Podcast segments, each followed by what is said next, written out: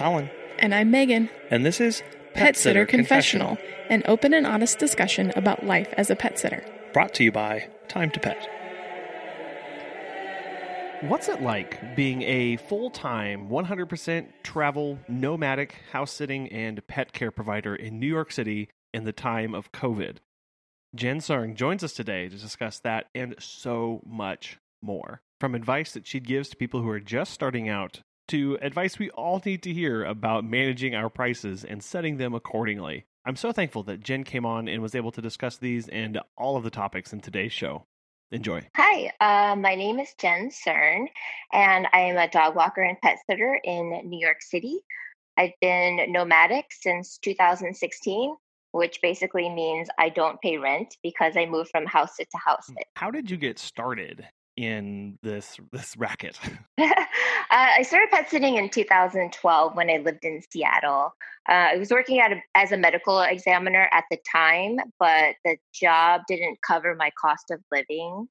So uh, there was this new app out called Rover. They were a sta- Seattle startup, and I just signed up to try to make a little extra money on the side. Um, I had always had dogs of my own, and I worked with rescue for a number of years.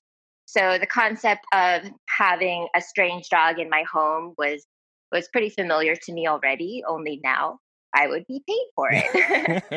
so um, I'd been pet sitting for maybe about eight months when my the contract with my day job ended. So then after that, I just decided to stay in Seattle and see if I could pay the bills doing pet care full time. And uh, eight years later, I haven't gone back to medicine. oh gosh, so you started in Seattle. When did you make that shift over to New York City, where you currently are? Uh, I was in Seattle doing pet sitting for about three and a half years. And then um, I was just getting really, really busy. And I just decided that pet care is something that I can do anywhere. Mhm. So I started to think about what I wanted to do next, looking into options. I had started really getting into boutique fitness by that time. So um, I interviewed for an unpaid internship in New York City at a fitness studio. And they accepted me. So, but they also asked me how I was going to pay my bills when I lived here because the internship was unpaid. So I just said, yeah, well, I'm just going to house sit in New York and not pay rent. Ha ha. and then that's what I ended up doing. And five years later, I'm still doing Wow. it. So, as, as you mentioned, you are 100% travel nomadic house and pet sitting. What was it that triggered that mindset for you, and how do you make that work on a daily basis? Uh, when I started doing pet care in Rover, I basically did everything. So it was mostly boarding in my one bedroom apartment. LOL. But um, I was also doing house sitting and then some cats and things like that. So I had exposure to all of those things. And I also realized that people travel a lot, especially if you're in a major city. Someone is always traveling for business or for the holidays or just to go away for the weekend, ski trips, things like that. There's so many people in a major city that they're always traveling. Mm. So I kind of knew that the demand was out there. Uh, it was just a matter of building my reputation in a new city. And it was nice because I already had about 300 reviews when I moved to New York. So when I parked my profile in New York, people could always already see that I was highly reviewed, and that helped to start my business. Yeah, those reviews really do go. I, a lot of people may, I don't know, some people may discount the importance of those, but seeing someone with a lot of reviews or some really good five stars really does help rank you towards the top of people's lists, uh, consciously or unconsciously on their part. Yeah, and it really does. And Rover isn't the only uh, app or website you can use for house sitting. There are also some international house sitting websites out Mm. there. And a lot of the people who house sit full time, they will do it internationally, but they'll also do it unpaid. So there's a little bit of a difference between doing it locally in your area and being paid for it, and then doing it in Spain for three months and then France for 10 weeks Right. and then uh, you know and then california for six weeks so it's a little bit of a different structure the people that move around a lot they generally do it for volunteer because you can't get paid in a foreign country it's illegal unless you have a work visa Mm.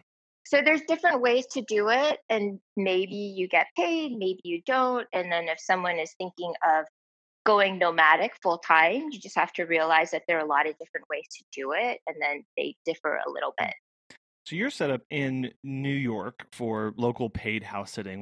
How do you, what does that look like in New York and how are you structured? the nice thing about rover is that if i have a house sit booked for two weeks then i won't show up on the availability calendar for that two weeks. So if someone is looking for a house sit say i'm booked until monday then someone who's looking for a house sitter wouldn't be able to find me unless their stay starts from monday or later. Mm-hmm. So I think that's really helpful in terms of fitting these house sits together.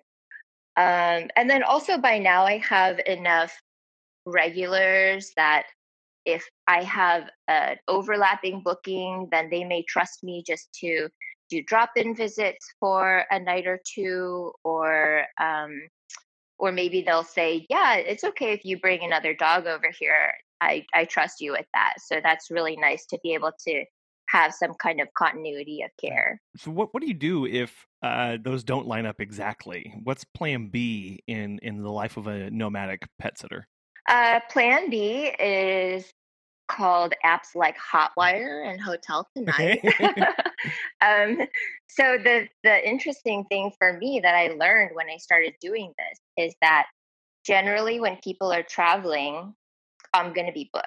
So during Christmas, holidays, um, things like that are going to be times where people are out of town, and I will definitely be booked for a house sit. When uh, during the non-peak travel times, hotel rooms are actually pretty affordable in the city, especially if I book something last minute. Uh, I can get a hotel room for as low as $49. I generally don't have to pay more than $100 in New York City, which is crazy and Yeah. amazing, um, just because the demand is low. So I generally try to have a budget of about a thousand dollars for hotel stays per month, uh, and then as long as I stay below that, then then it's good. I recently found a boyfriend, so I don't have to worry about the hotel thing Oh. anymore. At least not for now. Plan, plan C, boyfriend. Okay. yeah. That's convenient. Uh, so, in the world of COVID 19, how has that impacted the way you operate? And you just described some of the precautions and some of the measures and plans that you have in place. What's it been like in New York City being a uh, a nomadic pet sitter in the times of COVID 19? Yeah, so when COVID happened, um, and when the city went into lockdown, a lot of my clients were starting to work from home, or they ended up leaving the city. Um, so then, kind of the daily dog walks went away, and then all of the vacation weekend travel business ended up canceling. So, so thankfully, I had you know my boyfriend to fall back on so i was able to stay here but i have thought what if that option didn't exist?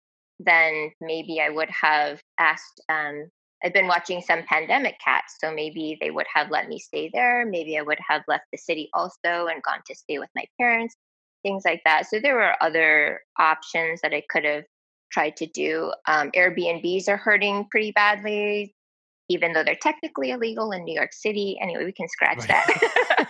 but um, never Right. mind. Yeah, moving on. but um, yeah, okay, let me see here. So basically, daily dog walks were canceled, and then the nature of the work shifted to watching a couple pandemic cats whose people had not come back to the city. Um, and then also a couple people asked me to water their plants. So that was more of my business. Um, I also expanded my service area a little bit because pre pandemic, I really tried to keep a tight service area to make it as efficient as possible. And then post pandemic, I'm willing to go out a little bit further in order to service clients. Uh, and as far as the sanitation procedures go, I generally just follow whatever the different buildings have for hmm. protocol. Mm. Most of that is just wearing a mask in the building and then um, limiting elevator rides. So, so maybe you only ride with yourself or people in your household or people you know. Definitely not more than three or four people in an elevator but that isn't really a concern because there aren't as many people in and out anymore. Sure. So it's pretty it's pretty easy to keep distance from people. One of the first thoughts that comes to my mind of high rises in New York eh, are hallways. Uh, has there been much concern or, or much uh, thought into how people interact in these tight hallways, especially in, in, in places of residence? Actually, pretty rare that I'll see someone else in a hallway. And I feel that if you think about it, six feet is generally a decent amount of space. If someone was in my space within three feet of me pre COVID, that would have been a little weird, unless I'm packed in a subway car. So I don't think um, it's that difficult to get space because I also think that with the clientele that I service, um, and I would be really curious to get the numbers. I've been trying to talk to the doorman, like, how many of your residents are still home? Not to but, be creepy, um, but yeah, right, yeah. But a lot of people that could afford to leave the city have left the city. Mm. Or, for example, one of my um, pandemic cats, they had just had a baby before COVID hit. So uh, I haven't asked specifically, but I imagine that they're just sheltering with family right now and they haven't come back to the city. So, because a lot of people left and they're not really going out anymore, then you don't really see many people uh, in the buildings hmm. anymore. What's it been like navigating uh, public transit uh, these days? Uh, I haven't been underground in the subway since we had the lockdown. And before COVID, I tried to have my service area. Um, I wanted to make that all walkable because I really hate relying on public transit. It's really great when it's working, right. but if it's not and there's something that happens, I don't want to be stuck in an area of town for for 20 minutes because in the middle of the day, time is money, and I can't be 20 minutes late to a walk. It's going to throw off my entire right. day. So I haven't been taking the subways. I will hop on a bus every once in a while because I get a little lazy. But I feel like with the buses, I can easily tell my comfort level. So I can see in the windows, I can see how many people on there. They haven't been packed, but if they were packed or if they got to a point where I felt uncomfortable with it, then I can just hop off the bus and walk it the rest of the mm. way. So so that part hasn't been it's been easy for me to navigate. Um, and because I've always taken public transportation, I, even before COVID, I always thought they were dirty places. Right. So, so I, I'm the person that kind of stands up. Like I never tried to touch anything anyway. Do subway surfing, which is where you stand there, but you don't touch any of the rails. Right, yeah. and just work on your surfing skills. so, so um, yeah. You know, a, a lot of pet sitters dream of having access to such a huge market. I know where where Megan and I are, we're in a town of about twenty thousand people on a good day. So, but what's been? I'm I'm curious about what's been maybe some of your biggest hurdles in in getting clients or structuring how you operate. I'm not a good marketing person. I like to have jobs fall in my lap. but uh, so uh, so I might be not be a great person to ask about that. But I I really feel like everyone I meet in New York City, and maybe this is why they come to me, are is looking for a good dog hmm. walker. Mm. There are a few people that say, "Oh, I just absolutely love this dog walking agency. It's great." So I think that the market for a solid, reliable dog walker, personable, trustworthy, is there. It's just a matter of getting your name out there. There are a lot of dog walkers in the city who have been working for a long time that they they don't have business cards, they're not on social media, they don't have a website because everything is just word of Mm. mouth. Um, and then the other thing about a city that's as dense as New York is that you really want to be in a small service area to make your work as efficient as possible. So sometimes when I get referrals, they're like, "Oh yeah, my friend lives 20 blocks from you," and I'm like, "I don't go to that area because it's too far." So so it's really important to just network in the area that you want to work in. So talking to doormans or just being around and and walking dogs in your area, seeing other people that have that are out with dogs and just chatting them up on occasion. Um, even uh, networking with other dog walkers, which oftentimes happens when you're pre-COVID stuck in an elevator and you're like, oh, I see that carabiner keys. I know you're a dog walker. and then you just and then you just kind of start talking shop and you're like, oh, do you work for yourself? Um, I want to go on vacation in February. Do you think you could cover this dog? They're in the same building. You're here at the same time. So that's um, a way that I've found to network with some people. But I really think that it's just about having a good reputation, getting those referrals. Uh, Rover certainly doesn't hurt. My search radius is, I believe it's a mile. So the inquiries that come to me are generally pretty close to me. Yeah, that that really helps put it into perspective. Of your your search radius is a mile, and just comparing to where we live, relatively rural. Like a mile gets you like twelve houses, and that's just Yeah. it's a bit of an exaggeration, but uh, you know, Yeah. I picked up a WAG walk since I have the time now. So I've been doing some more walks for WAG. And uh, I picked up this dog in in my service area. And then the instructions were like, oh, drop it off 20 blocks from here. And I just, my eyes rolled so far into the back of my head. I mean, it was fine. It was ultimately fine, first world problems. But Like, oh, I've got 30 minutes to walk this dog 20 blocks. oh gosh, yeah, better better hop to it. yeah. when you first started, did you find it easy to approach those dog walkers that you saw in elevators and start conversations with them? Or has that been something that's developed over time as far as your networking with them goes? it's definitely developed over time. I am very introverted, as are a lot of the dog walkers that work in the city. So sometimes it's just a matter of, oh, this is the fifth time I've been stuck in the elevator with you. I guess I'll try to make conversation just because it's so awkward. Yep. and then, and then just the more I've done it, the more then the more it just becomes natural to me. And then I just realize that it's kind of like a like a safe way to start a conversation because who doesn't love dogs? You're like, oh, let me make a comment about Fido or just ask about how business is going or something like that. Just get to know them. It, I see you around all the time. I should probably know your Right. name. well, as, you, as you mentioned, like there, we have we with other pet care providers have such a foundation of commonality of love and dedication to excellent care for pets. So, what better way to start a conversation of I see you're caring for a dog. That's awesome. I care for dogs too. Like that's an instant connection that's really easy to make. right. Yeah. you mentioned earlier about why certain people or what what some clients are looking for in dog walkers. So how do you keep your clients on a regular basis coming back to you?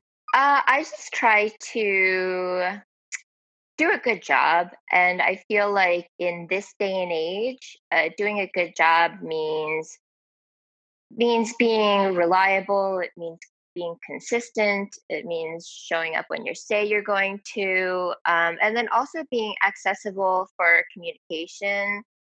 Sometimes I hear from other clients that they just don't hear back from their dog walkers. They don't know if their dog was walked. Um, so I think that's one of the things that my clients like about me is that I'm pretty responsive with text and messages. Um, and then just doing the job. The you I am surprised by the number of dog walkers that don't take Fido out for 30 minutes when they're supposed to take Fido out for 30 minutes. Mm, yeah. like it's there are cameras everywhere now. People have nanny cams, there's building cams. So you can't fake it anymore. Maybe you could fake it in 1983, but if you only take a dog out for 10 minutes, people are going to find Right. out. So um, it's just those little things, just being personable. I have a lot of flexibility with my schedule. For example, um, I have enough business that when I'm booked, it's a little bit uh, it's a little bit stressful just because I have to stay on schedule and I have to really plan that out. So if someone cancels, then it's not a big deal. So um, sometimes they'll pay me if it's the, the day of and they realize that time is important. But if it's a client that I have more of a casual relationship with, they don't book me every week, like it's no big deal just to reschedule. And I think that some people appreciate that flexibility. Yeah. No, you you call them the the little things, quote unquote, but just doing your job and being honest and communicating, those sound simple, but they mean so much to clients and they speak to your character as a pet sitter that if you don't do the job someone told you to do or you signed up and getting paid to do, that's not okay. And once you break that trust and that understanding with a client, it very rarely comes back and they will just move on to somebody else who will actually get the job done. Yeah, and it's and especially nowadays, there uh, pet sitters are a dime a dozen. I mean, how many good pet sitters out there? That might be another question. But people sometimes ask, what do I have to do in order to stand out? What do I have to do to go above and beyond? And my answer, because I'm a minimalist, is you just do your job, and that's going to be enough for someone to come back to you. Literally. I mean, you don't, that's really great if you do goodie bags and little handwritten notes and things like that. If that's your style, that's great. And I'm sure people appreciate it. But you don't have to do that in order for people to come back to you. Right. And, and part of that too is being consistent with them. And that can be really frustrating with somebody trying to grow their business or or um, or to attract more clients is I'm doing all of these things. What's why isn't something why isn't this working? And part of that equation is well now you've got to stick with it. Now you have to do this every single job every single day and that too works into uh, bringing clients back of okay you did it one time are you going to do it the next time you come and the next time and the next time and that too brings in uh, uh, repeat clients Yes, exactly. And then there is a little bit of room for learning too. No one is going to start the business knowing exactly what they need to do, like you said, every single time. So now I have a checklist, for example, a mental checklist. When I leave a cat visit, like, did I do food? Did I do water? Did I do litter? Did I play with the cat? Did I make sure everything is in place the way I found it? Did I lock the door? Did I make sure the, lo- the door is locked? You know, all of that evolved over time, just kind of second guessing whether I did it or not. And now I just know to run this mental checklist before I leave. But I do have a story of uh, one of the pandemic cats that I'm watching now. My first day with her, I messed up because most people book once a day visit for a cat. So this client wanted a breakfast visit and then I would program her dinner for the auto mm-hmm. feeder. So she asked me to visit before noon. And I'm like, yeah, okay, okay, okay. Totally forgot to make a note of it. And then I showed up in the afternoon to feed Fluffy.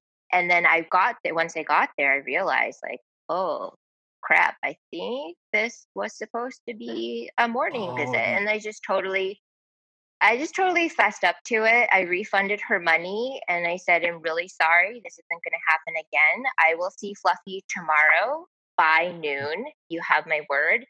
Um, and I'm just going to refund you for this visit because I messed up. And she gave me a second chance. And I now I've been watching that dog for, sorry, that cat for three months. Wow. so it was interesting how that job I initially screwed it up, but I owned up to it, and then she gave me a second chance. Mhm.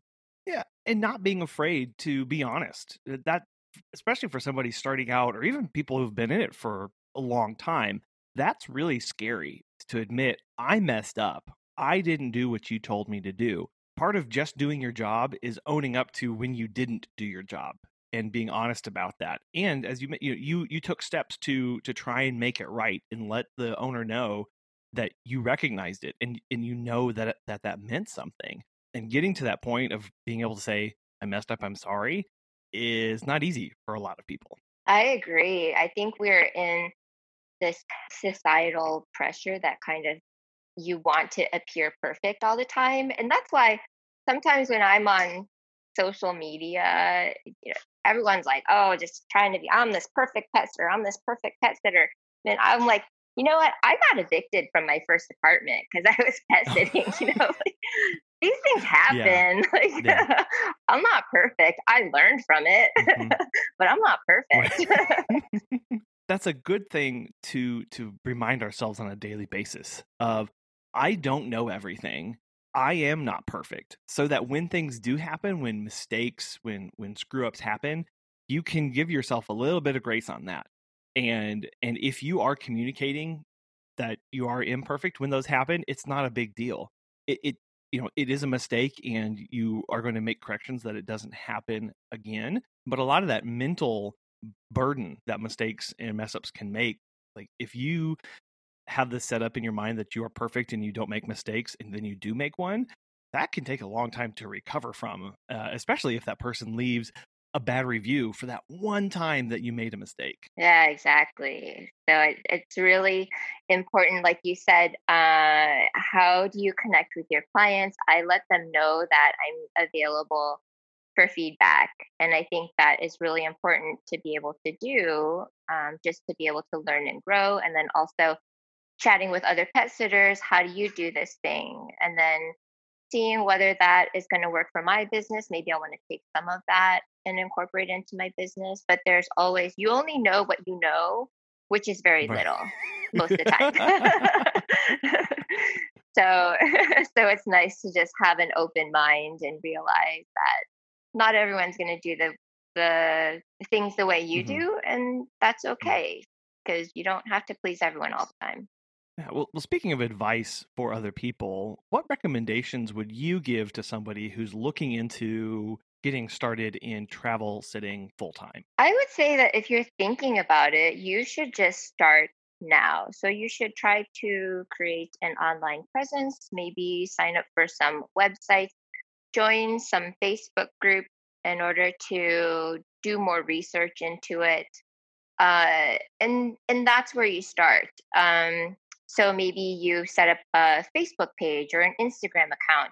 And then if you don't have any dog experience, then you want to start asking your friends and family if they will let you watch their animals while they're away, maybe just take the dog on a walk, get as much experience as you can, but also document it for social media because if it's not on social media, it never happened. but um, but basically, you want to build an online portfolio, and then you also want to think about how you're going to market yourself because you're going to need to write a blurb because people don't know who you are because you're just starting out. You're going to need to write a blurb about who you are, why you want to house it, what makes you a good house sitter. Maybe you um, have owned a home before, you, you're handy around the house, or you like to garden, things like that. Maybe you just like to travel. Uh, I would stay away from phrases like, I need money mm-hmm. or I'm looking for a free place to stay. Mm-hmm. like while those may be the case, you just you just want to spin it a little bit differently. Right. but there's so many people that just come out and say, I need money. Can I walk your dog? Like, mm, that's not the best way to go about it. Mm-hmm. so you really have to think about how you can be marketable and how you can be a valuable asset to the other person. One of the things to consider when starting out is what you're going to charge. And you're pretty outspoken as far as raising rates periodically and, and not being ashamed to charge what you need to make a living. So, have you always been like that, or how have your thoughts evolved over time? I haven't always been like that. I actually got into pet sitting because I was a poor client. so I understand what it's like to not be able to afford pet care for the animals that I've already adopted. I, you know, I adopted them, they were mine. And then life happened and I had to move. Moving is expensive. And I just couldn't support my lifestyle at that Mm. moment. So I understand what it's like to be a client that has animals. I needed to interview, I still needed to do some things cross country where I couldn't take my animals, but I also didn't have any money. So, um, so when I started pet sitting, I wanted to be a more affordable pet sitter.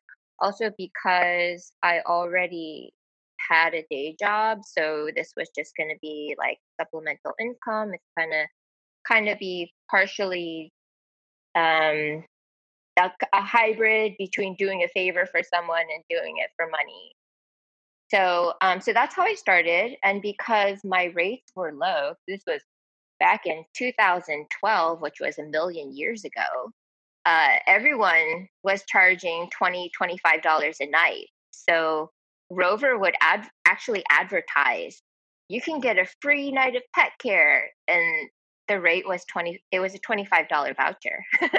so that was the going rate. And maybe that still is in some areas. Um, don't think it is in downtown Seattle anymore. But um, so I was working 24 hour shifts for $25. And then what you have to do in that case is you have to take on more bookings in order to kind of group them together to make it worth your time.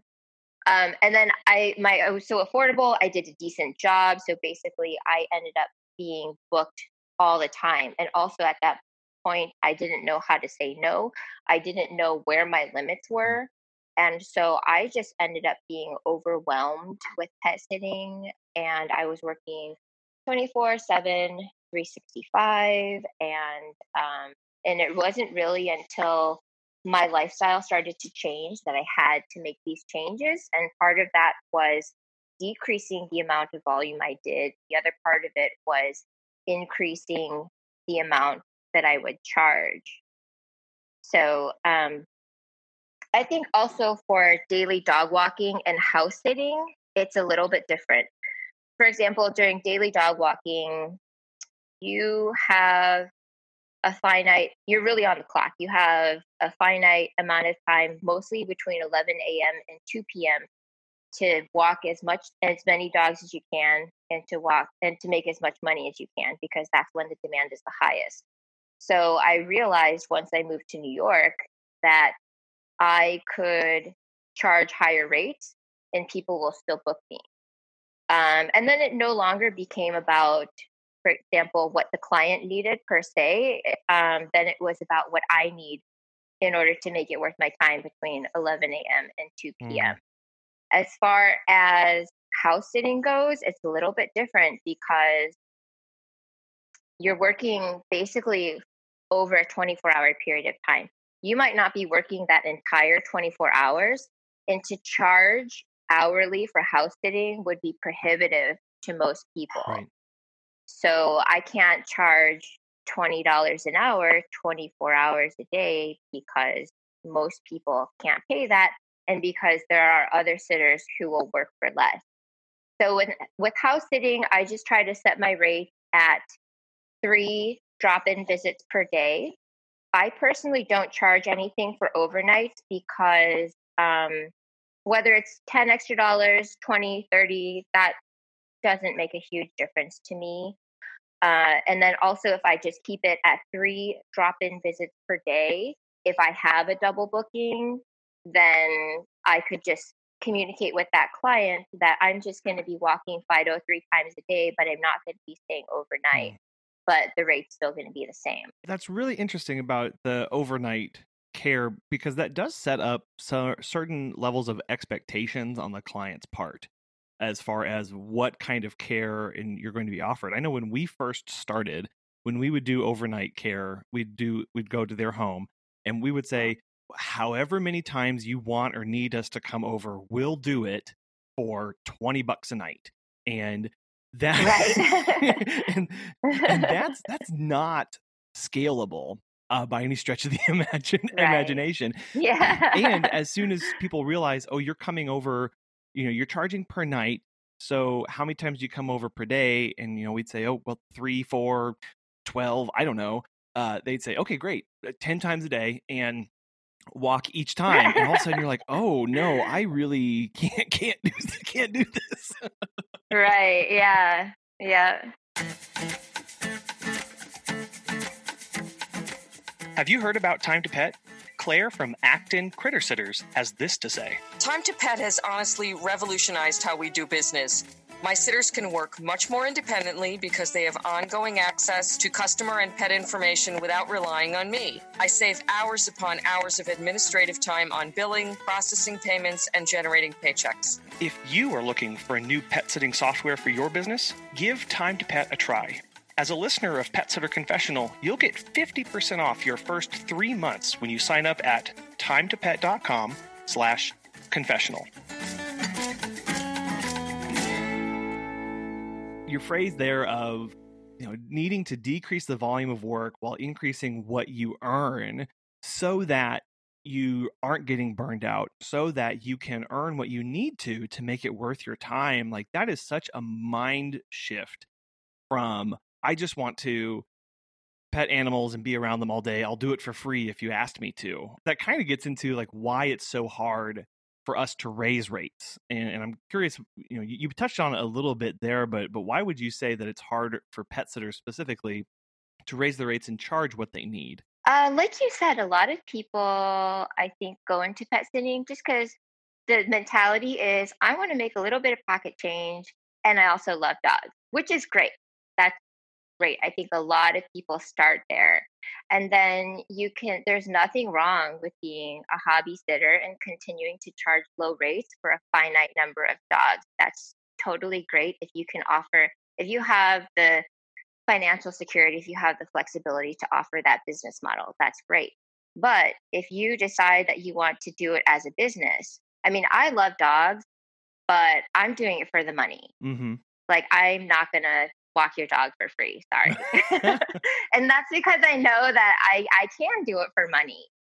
So, um, so I think that is just, there's just some point in time where you have to figure out if you're in it for a business, if you're in it to make money, which is totally cool. Because if you love dogs, you're going to be good at your job. And if you're good at your job, you're going to be in demand. Mm. And then as your demand increases, you can't make more time. You can't clone mm-hmm. yourself.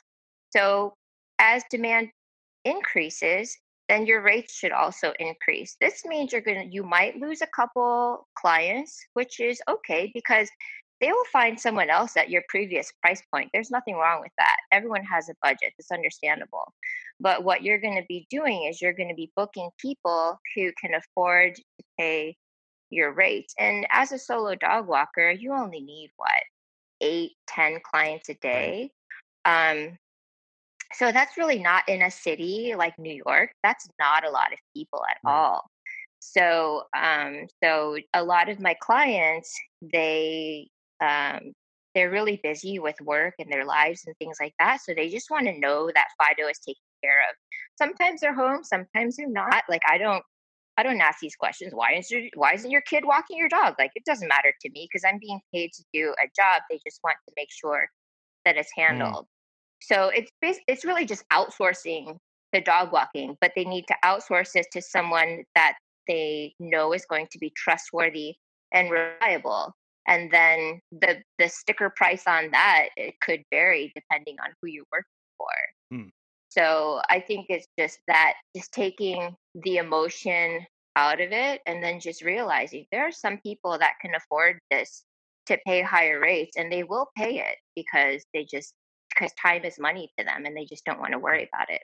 Did you ever at some point consider bringing on another dog walker as you got more and more busy? I, when I was starting to get busy in Seattle, I did find someone to help me out.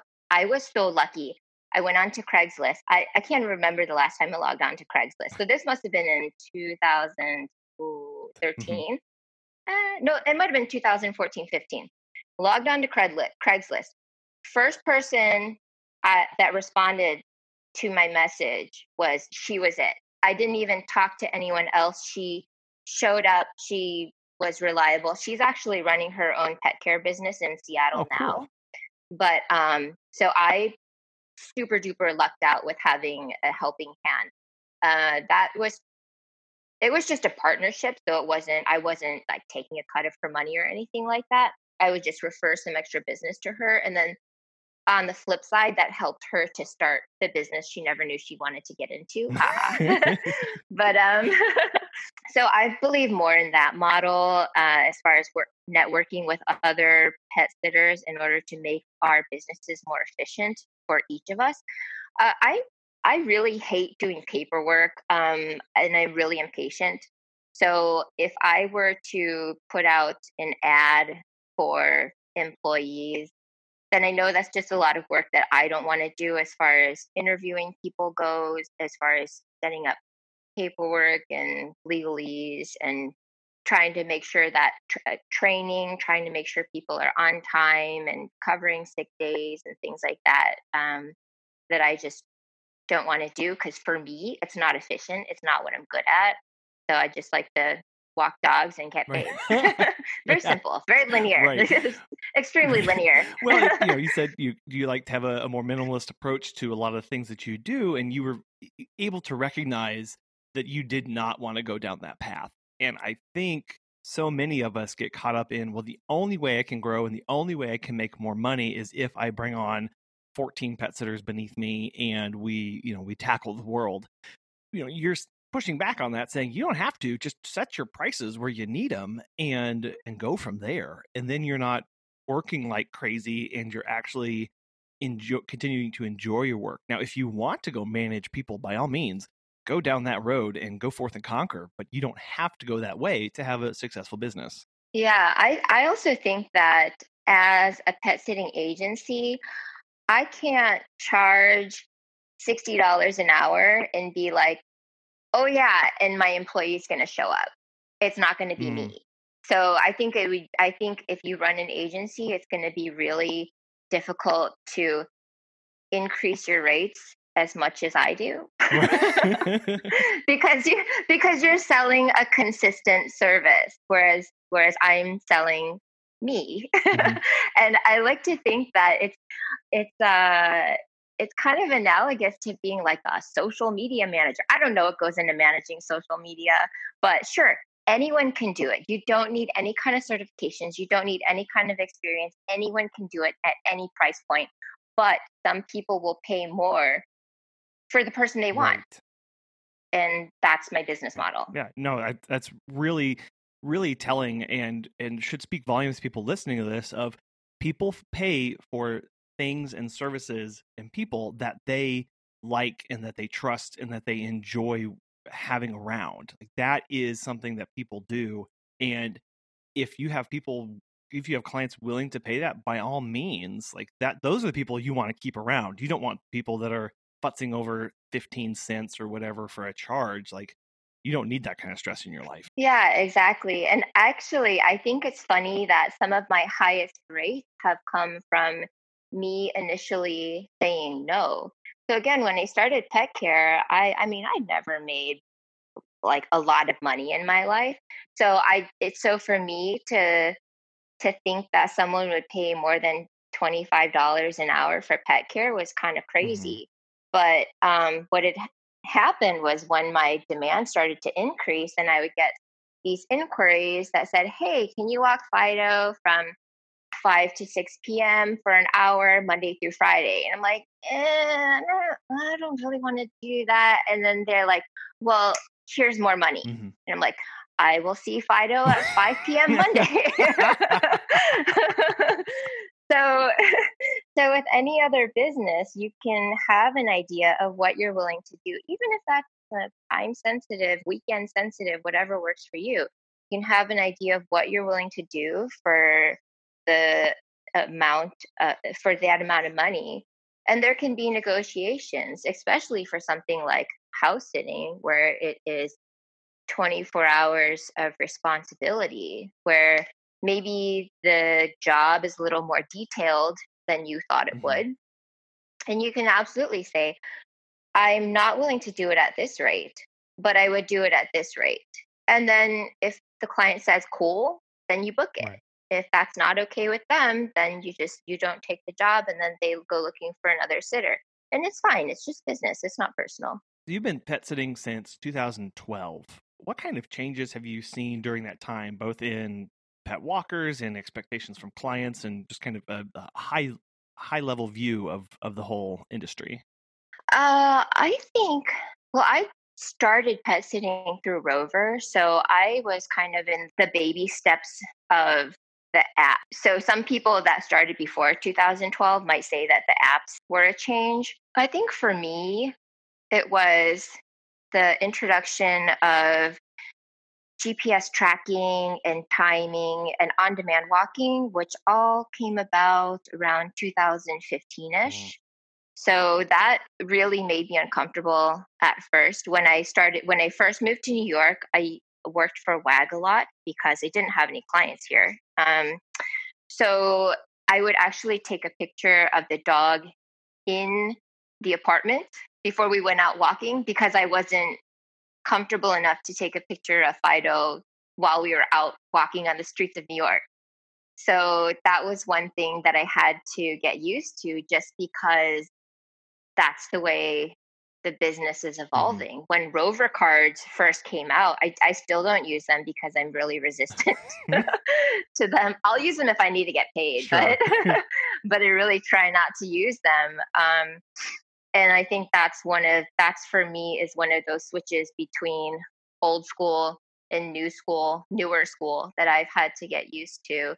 But the flip side is that clients love photos. They love a photo of Fido on a sunny day in front of the Empire State Building. And because of that image at that one moment in time, they think Fido had the best time ever. like, I mean, maybe Fido had the best time ever, maybe not. I don't know. It's just a picture. Right.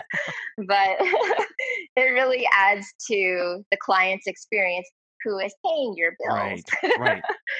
so, so that's kind of one of those things that has uh, has evolved so thinking of some of the changes that have occurred, and especially in light of COVID nineteen, I'm I'm curious about what your outlook for the rest of 2020 is, and what you're hearing from clients as far as needs or demand for future services. Uh, we have been in lockdown for about two and a half months. Let's see, April, May. Yeah, about two and a half months now. So people are starting to come out a bit. Business is starting to pick up a little bit. Um, I'm getting some weekend cats. So if people are just driving out to the Hamptons or something like that. And then also, since most of my clients are working from home, a couple of those people just want their dogs to get out and to get some fresh air. Um, they're not used to working with Fido underfoot the whole time. Yeah. so so suddenly hour long walks and adventure walks are really hot right now. Mm-hmm. but um we but we're officially still in phase. 0 mm-hmm. here. Um and I don't think phase one is going to look much different because I think that's only pickup from retail shops pretty much.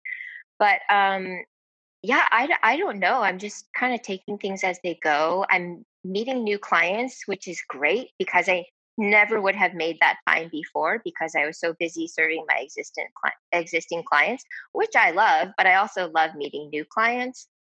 Um, and I don't know if my I don't know if those people if my daily clients I don't know how long they're going to be working from home. I don't know when they're going to come back to the city. I don't know if they're going to come back to the mm. city. Mm. I think at least one of my clients has been laid off. So, um, so I think it's going to be a long time before things get back to to December, to Christmas 2019 levels. And I almost feel like I it's it's 2016. I've just moved to New York and I have no clients. I almost feel like it kind of that that um, that mm. dynamic, mm. um, which is fine. I mean, I've done it before. I'll probably do it again. Have you been communicating with clients as far as your availability and what their their plans are? Are they openly sharing kind of what they hope to be doing in the future, or have you been pushing some conversations? It's a little bit of a mix. I am more passive when it comes to all of that stuff. So usually I haven't been one to check in with my clients uh, in the past. Just to, for for example, just to say some some pet care providers, they're like, oh, we have Memorial Day availability. Book us now. I'm not that kind of person. I just wait for them to come to mm-hmm. me. So um, so some of my clients have been checking in and just saying like, "Hey, how are you doing?" So we have little conversations like that. Um, I am hesitant to check in. I should probably be better about it, but um, just because we're in New York, I don't know who's been affected. I don't know how they've been affected, and I that's a conversation that I kind of don't want to have. Sure. So, um, so I'm just waiting for people to get in touch with me whenever they need services. Um, and whenever they're back in the city, whenever they're ready to resume services, that that's just pretty much how it's always been for my business in general. So, so that's just how I'm going to leave it. Yeah, I know it's a it's a weird and uncomfortable position to be in of of being of not wanting to say how are you doing and then them respond with some terrible awful news and then be left there going uh what do i do with this like i just wanted to know if i wanted to if you if you need me to walk your dog um so that's that's really understanding yeah. right it's like i didn't really it has it's been it's been a little bit of a shift because i'm so business minded pretty much most of my conversations are very transactional pre-covid i would check in with my clients on monday and be like hey, is it the usual schedule? I wouldn't be like, how was your weekend? Did you go party? Did you see your mom? Things like that. Yeah. No, it was just, it was, does Fido need a walk? How many walks does Fido need this right. week? So, um, so the flip side is that when my clients have been checking in, it's been cute. They're like, oh, here's the daily dog on the Jersey Shore living his best life. So that's been uh, you know part of my my inner monologue has been like this is a little weird but it's also nice to know that they care um, and most of my daily clients offered to keep me on payroll but um, but i refused because i i like to work for my money mm-hmm.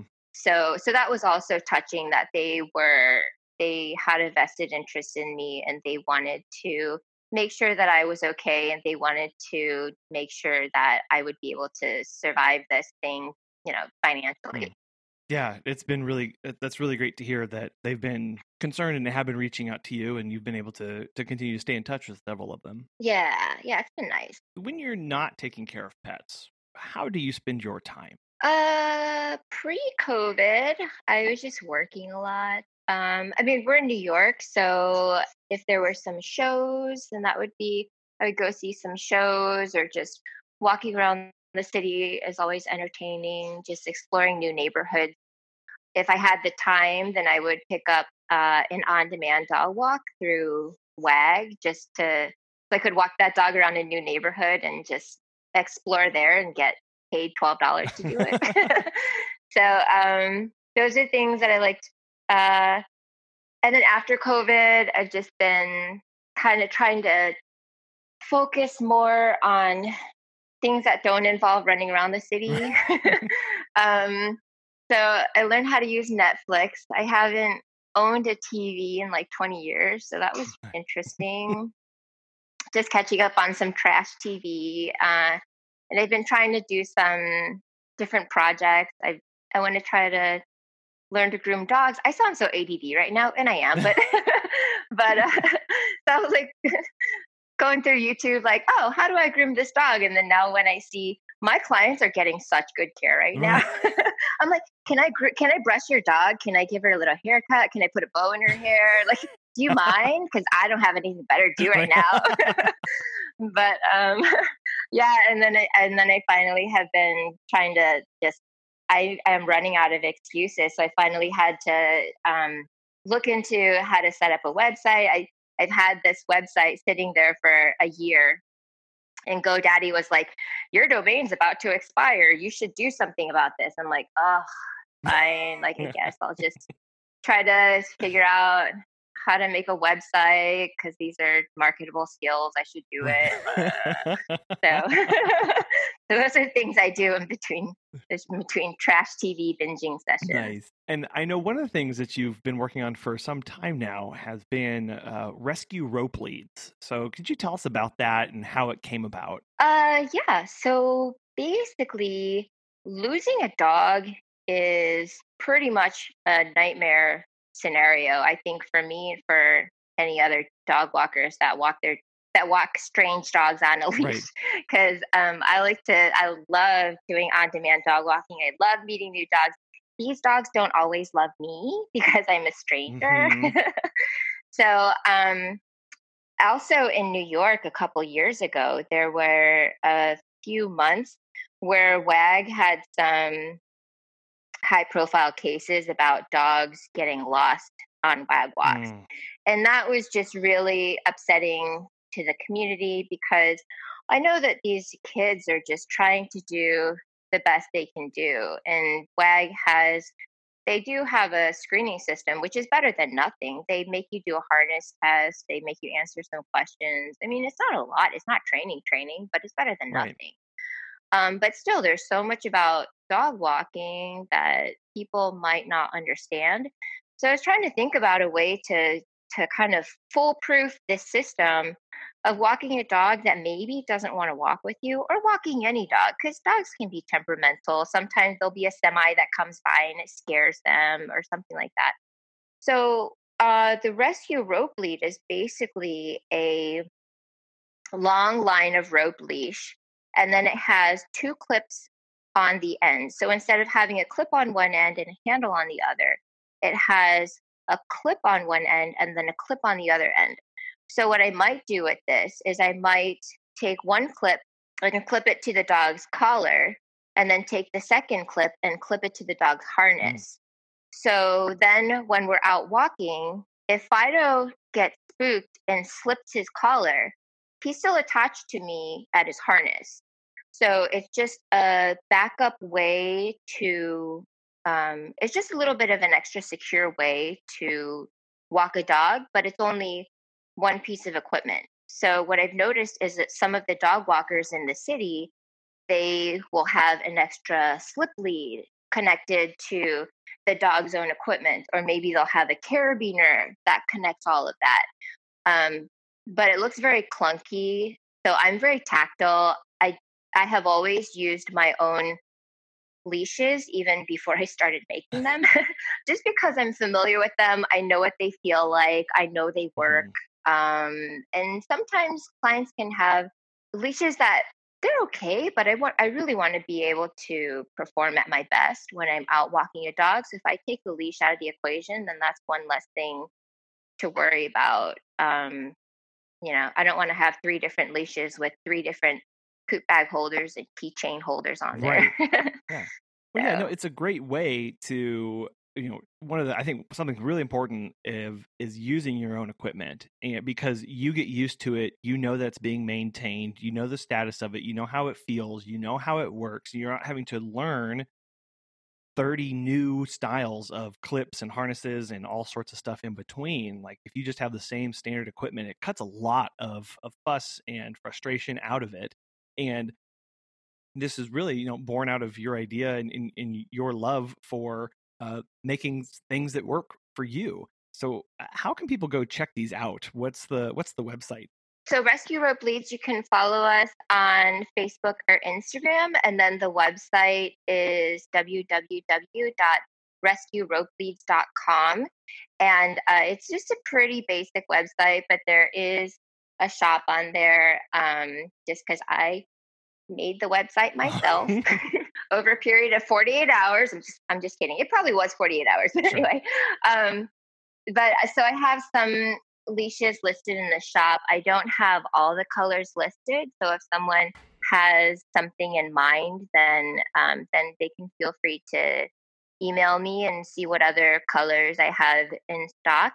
Um, yeah, and if your listeners, um, your listeners can use promo code I confess for a discount on a leash. Oh, Yeah, and I, I really encourage people to go check that out uh, because Megan and I use them on our dog walks and when we have clients come over and even for our own dog and it's they're they're a great feel like they're just I know you said you're very tactile like they are just very nice to hold. That's one of the things that we love about them. And then almost infinitely flexible and you can do just about any sort of connecting point or harness or or, or makeshift whatever with them and because they're they're really long and they're just I, I Megan and I absolutely love ours. They're just really, really great. Thank you. Yeah. And I just wanted to make something, like I said, to help out dog walkers. I mean, it's not for sure not a profitable profitable business at this point, but I just wanted to make uh, a product that was affordable and that would look good in pictures. You don't have a bunch of a bunch of different leashes and things hanging off the dog. They are instantly Instagrammable and they just look so cool. So yeah, I I we rave about them. But yeah, uh, listeners, go check them out, uh, rescueropeleads.com and and see and look at them. And they come in different thicknesses and different sizes and and infinitely customizable too. So that's really cool. Yeah, and I'm, I'm always trying to think of new things to do. I just got in rose gold hardware, which I I I really spent so much time looking for rose gold hardware and an embarrassing an embarrassing amount of time looking for rose gold hardware on the internet. so that's available now for all of your cutesy little dog beads. Yeah, it's totally coordinated from head to toe. So. now, as you've talked about adding things, you know, you've looked into grooming and you're you're you've you've got this rescue rope leads going on. Something else that you talk about frequently has been your exit plan and kind of what the end goal is for you. So, do you plan on retiring doing dog walking and, and house sitting?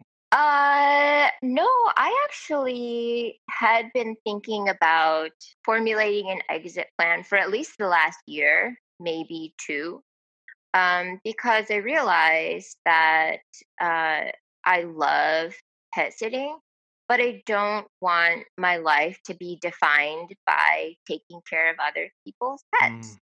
So I've been thinking about uh, how to kind of gradually exit, or in the case of pandemic, not gradually exit um, the business. So, uh, but I also think because I have been preparing for something like this, then it made the pandemic a little bit more not a little bit, a lot more easy for me because I knew that I didn't have to worry about money in the short term um, and that I could make things work. And then that's why I just started throwing my time and energy into other things that I had just been putting off for mm. now. So I think that, I mean, I'm never going to make a lot, a lot of money. I started pretty much making money and having a positive net worth around age 40 mm. and i don't i don't want to work till i'm like 65 so i knew that i had to make these numbers work for me in the short term i had to figure out my cost of living and then i had to figure out how much money that i need to make that work how much i need to put into savings and i think that for me uh, I will probably walk dogs and pet sit for as long as I can. I just won't do it full time. Um, maybe I will do it in a different area. Maybe I'll travel more and do it, and then just walk dogs here and there for for less money, but just still to have some money coming mm. in. I think that is probably what retirement would look for um, in the near future, which is just basically stepping back from the business a little bit more, and getting out of the rat race a little bit more.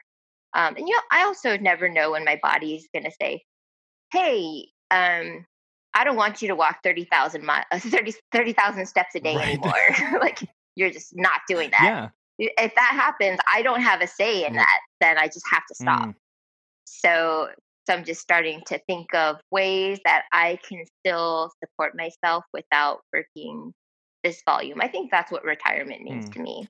And that speaks to the importance of of having a plan. Uh, you know, earlier in our conversation, we mentioned how many pet sitters kind of get caught up in this, and that affects how they charge initially, and then they get in and it's they're crazy busy a lot or they've got other things going on and they just don't really have time or think about 10 15 20 years down the road and exactly what that looks like and the importance of just a little bit of planning and how much that can impact you down the road. It really does. And especially this whole pandemic has really highlighted a lot of those things. And I don't, I only know what it's like to run my business. I don't like, know what it's like to have a brick and mortar store or anything like that.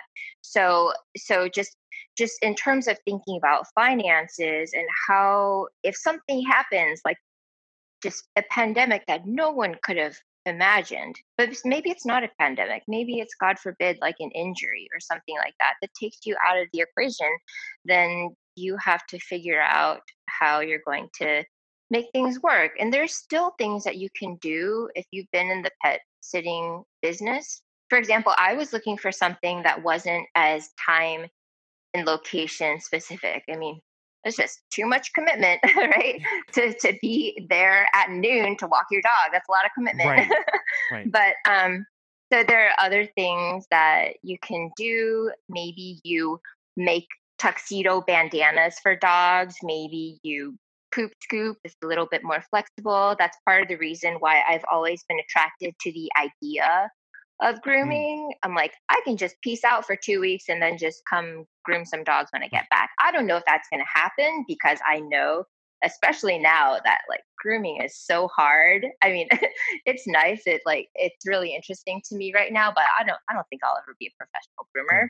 But um, but the idea of that business model, just being able to work when you want, um, and just have it to be more elective. There are a lot of different things you can do in terms of working in the pet industry where people will still spend money, but you don't necessarily need to be literally pounding the pavement to do it. Right, right. And b- being smart about that, and as you've mentioned, like planning and looking at shifts and pivots that you can make along the way so that you can do it part time or, or, or, offer new and interesting services uh, continually. Yeah, and I've always been a hustler. I have been fun employed many times in my life, and I have not had money many times in my mm. life. So I, I totally understand it. But also, this pandemic is just really, really highlighting how just maybe your business model wasn't working for you mm. before. And I try to get people to to think about how much money you need to make, how much work you need to do in order to get there.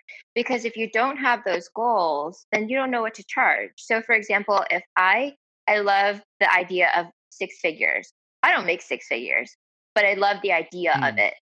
So I know that six figures is $50 an hour, 40 hours a week. I don't want to work 40 hours a week. This means I have to charge this means I have to charge more. So, so if I aim to make $60 an hour and I set up my day, so I'm trying to get to that $60 an hour, that's going to try to help me stay on track. That's going to help me stay I don't want to take that walk across town. Uh, sorry, walk. I don't want to take that walk across town for twelve dollars because it's going to take me ninety minutes there and back. It's just not worth my right. time. So if I have a goal goals set, then I kind of know where I'm working toward. And if I don't make it, that's okay, but I'm still in a better position than I was if I didn't know what I was trying to do. Mm. It just those those goals they can be so as simple and straightforward as you want or as complex but having those goals in place helps you plan and that's really what that's all about is ha- having a plan and a way to move forward so you don't look up and go oh no like what have i been doing you know i what, what am I going to do in five years? Like just starting and setting little goalposts along the way so you know how to operate your business, how you know how to structure, how you know how to price. All that's tied up into having some sort of a plan. Yes, exactly. And then once you start, once that plan starts working, then you refine your plans. You start out with lower rates and a larger business area. Once you get clients, then you decrease that business area to make it more efficient and you raise your hmm. rates and this is all like you said it's very gradual a gradual process it's not going to happen overnight but the best time to start is just to start now even if that means just sitting down and looking at your expenses and figuring out, okay, how much money do I need to make to support my lifestyle and how am I going to get there? Maybe that is pet dog walking. Maybe it's not. Maybe you need to supplement it with some other kind of side gig. You have to figure out what that mm. is. Well, in closing, I was wondering what you wish more people knew about the life of a pet sitter. I think pet sitting is great because it's very inclusive, because there are so many different things you can do with it. You can do it at any age. I think 16 year olds are fully capable of pet sitting. Some people will disagree with me. That's okay. You can do it when you're 70 if you're able bodied. You can do it if you're able. You can do it if you're disabled. You can do it if you have chronic illnesses. You can do it if you're a stay at home mom. You can do it if you're a college kid. There's so it's so inclusive because there's so many different things that you can do within pet sitting mm. and you just have to figure out what works for you and your schedule so that you know what kind of service that you're willing to offer so that is clear for both you and your client in order to set up a successful business well jen Thank you so much for coming on today. We really appreciate you taking the time and, and sharing your, your experiences and, and all the wonderful advice from uh, setting prices to the importance of planning and your, your outlook for the road ahead. I know people are going to have more questions about travel house sitting and uh, getting started. So, how can people get in touch with you and follow along with everything that you've got going on? Uh, yeah, I um, run a Facebook group called the Pet Care Hustle. So, you can look for that it's pretty informal because, like I said, I, I just think pet sitting should be really inclusive.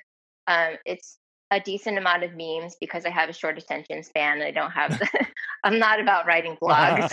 if someone has a question, I'll try to, you know, have discussions. But we also talk about the finances and the numbers between pet sitting or or other things you can do around pets to make money or just I'm always interested in learning what other people are doing. There are so many things that just blow my mind as far as things that people are paying for and and the only way that you're going to learn about them is just by kind of having conversations being open-minded so, so that's what that group is hmm. about. Very cool. Well jen again thank you so much for coming on and uh, we'll we'll be in touch and hope to have you on again soon. Okay sounds great. Thank you. Two things really stuck out to me in my conversation with jen the first one was how important it is to plan. Plan for price increases. Planning for the end game. Where is this all leading for you and your business? And I know Megan and I have a lot of work to do on that front as well. So don't feel bad if you don't have one in place yet. But sitting down and taking a few moments just to plan out the next five years, 10 years, what do you want to be doing then? And then how do you get there is so powerful because it includes everything on how your business operates. And then the second big takeaway for me was just how wonderful pet sitting is because of how inclusive and diverse it is. Not just for the animals that we get to take care of, but also the services that we have out there and the people we get to interact with every single day. People from all walks of life across such a diverse field of backgrounds and races and ethnicities it really does make the pet sitting community such a wonderful place to be, such a powerful thing in society. And it really gives us a lot of opportunity to connect with other people and be part of changes that we want to see take place. We do want to thank our sponsor for this episode, Time to Pet. If you have any sort of feedback or just want to connect with us, check out our website, petsitterconfessional.com. We're on uh, basically every social media platform at Pet Sitter Confessional, and uh, we can't wait to talk to you again soon.